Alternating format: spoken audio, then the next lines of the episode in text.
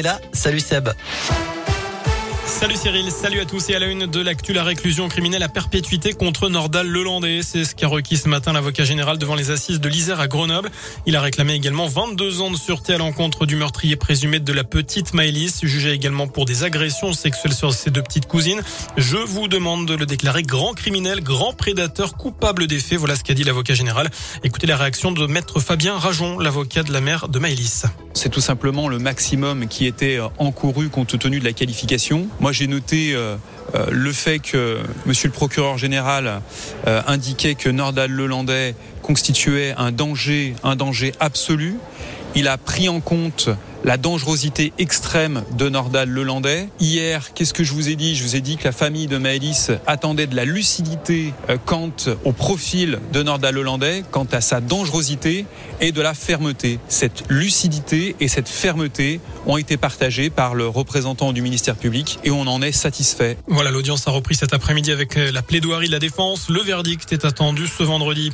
Dans la région également, les enquêteurs sont tout près de résoudre l'énigme de la tuerie de Chevaline en Haute-Savoie. C'est ce que dit aujourd'hui la procureure de la République d'Annecy dans une interview à la Tribune de Genève. Le cinq septembre deux mille douze, trois membres d'une même famille britannique et un cycliste savoyard avaient été retrouvés morts, tués de plusieurs balles dans la tête, dans leur voiture sur une route de montagne près de Chevaline, sur les hauteurs du lac d'Annecy.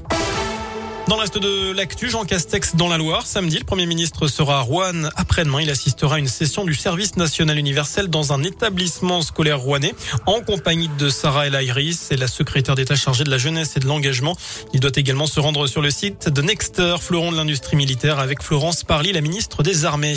Une bonne nouvelle, la situation sanitaire s'améliore. On compte moins de cent mille nouveaux cas ces dernières vingt-quatre heures. C'est le niveau le plus bas depuis le vingt-quatre décembre.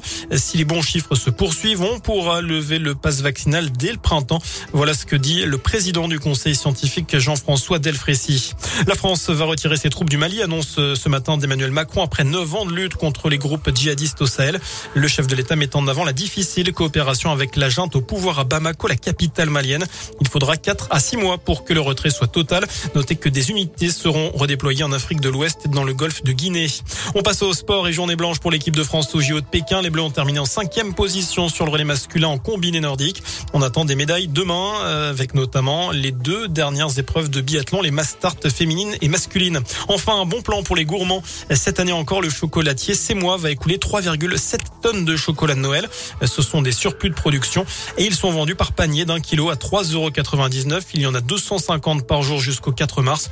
Il faut d'abord réserver son panier via l'application anti-gaspillage Too Good To Go avant de revenir le récupérer à la chocolaterie de Sorbier. Voilà pour l'essentiel de l'actu.